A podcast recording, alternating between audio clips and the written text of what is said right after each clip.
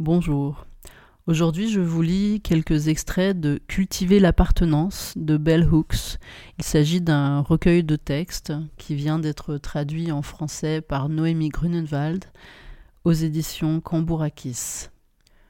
On peut dire avec euh, Fania Noël, qui en écrit la préface, que ces textes s'inscrivent dans les géographies féministes noires. Réappropriation et réconciliation. Valeurs fondamentales de l'appartenance ne m'ont pas été enseignées par des instituts ou des profs. Pendant mon doctorat et ensuite, c'était indéniablement la culture d'entreprise qui importait. On nous enseignait que c'était elle qui déterminerait notre réussite dans la vie. À aucun moment, au cours de ma formation en lettres et en sciences humaines et sociales, l'agriculture n'a été ne serait-ce que mentionnée. Quand je suis arrivé à la fac, lorsque je disais que je venais du Kentucky, les gens réagissaient le plus souvent par des rires. Les stéréotypes sur le Kentucky, sur les hillbillies et autres étaient la norme. Personne ne parlait du Kentucky tel que je le connaissais si intimement. Dans mes cours à l'université de Stanford, personne ne mentionnait les paysans et paysannes noirs. Partout où je suis passé, le milieu militant écolo était caractérisé par un apartheid de race et de classe. Dans ces endroits, Personne n'a jamais imaginé que la Terre pouvait être une chose importante pour les Noirs, qu'ils et elles se souciaient du sort de la planète. Pendant ce temps, dans la petite ville du Kentucky où j'ai grandi, les aînés mouraient et les jeunes ne s'intéressaient ni à l'agriculture ni à la terre. Les potagers bio et les animaux, élevés aussi bien à la campagne dans des fermes que dans l'enceinte des villes, qui avaient constitué le mode de vie de mes grands-parents, représentaient un héritage que personne ne voulait préserver.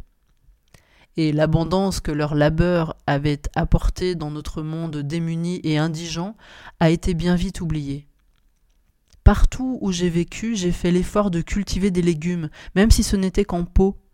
Jardiner était pour moi un moyen de rendre hommage aux aînés et aux traditions agraires qu'ils et elles considéraient comme sacrées, ainsi qu'un moyen de me raccrocher à ces traditions.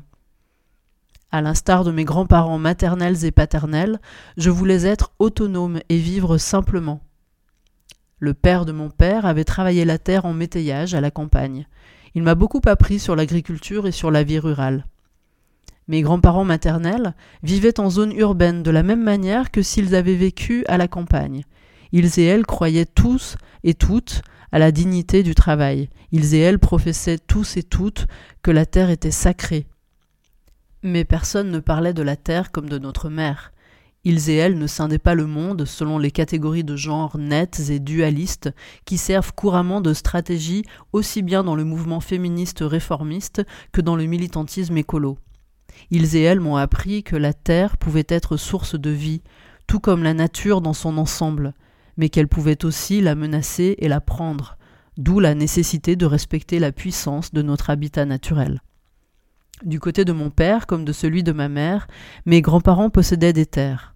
À l'instar de Booker T. Washington, ils et elles avaient compris que les Noirs, qui disposaient de 15 hectares et une mule, ou même juste d'un demi-hectare, pouvaient subvenir à leurs besoins en cultivant leur nourriture et en se créant un refuge sans s'endetter.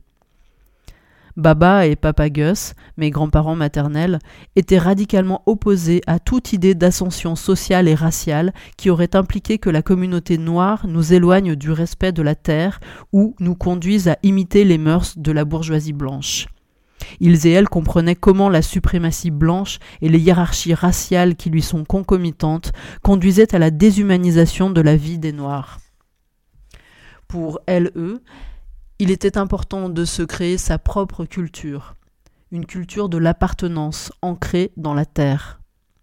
En ce sens, ils et elles partageaient un système de pensée commun avec les blancs et les blanches pauvres et anarchistes. Beaucoup de Kentuckiens, Kentuckiennes pauvres, noirs comme blanches, n'ont jamais adhéré aux opinions renégates des coins les plus reculés. Mais les pauvres qui s'y sont ralliés vivaient selon un ensemble de valeurs alternatives.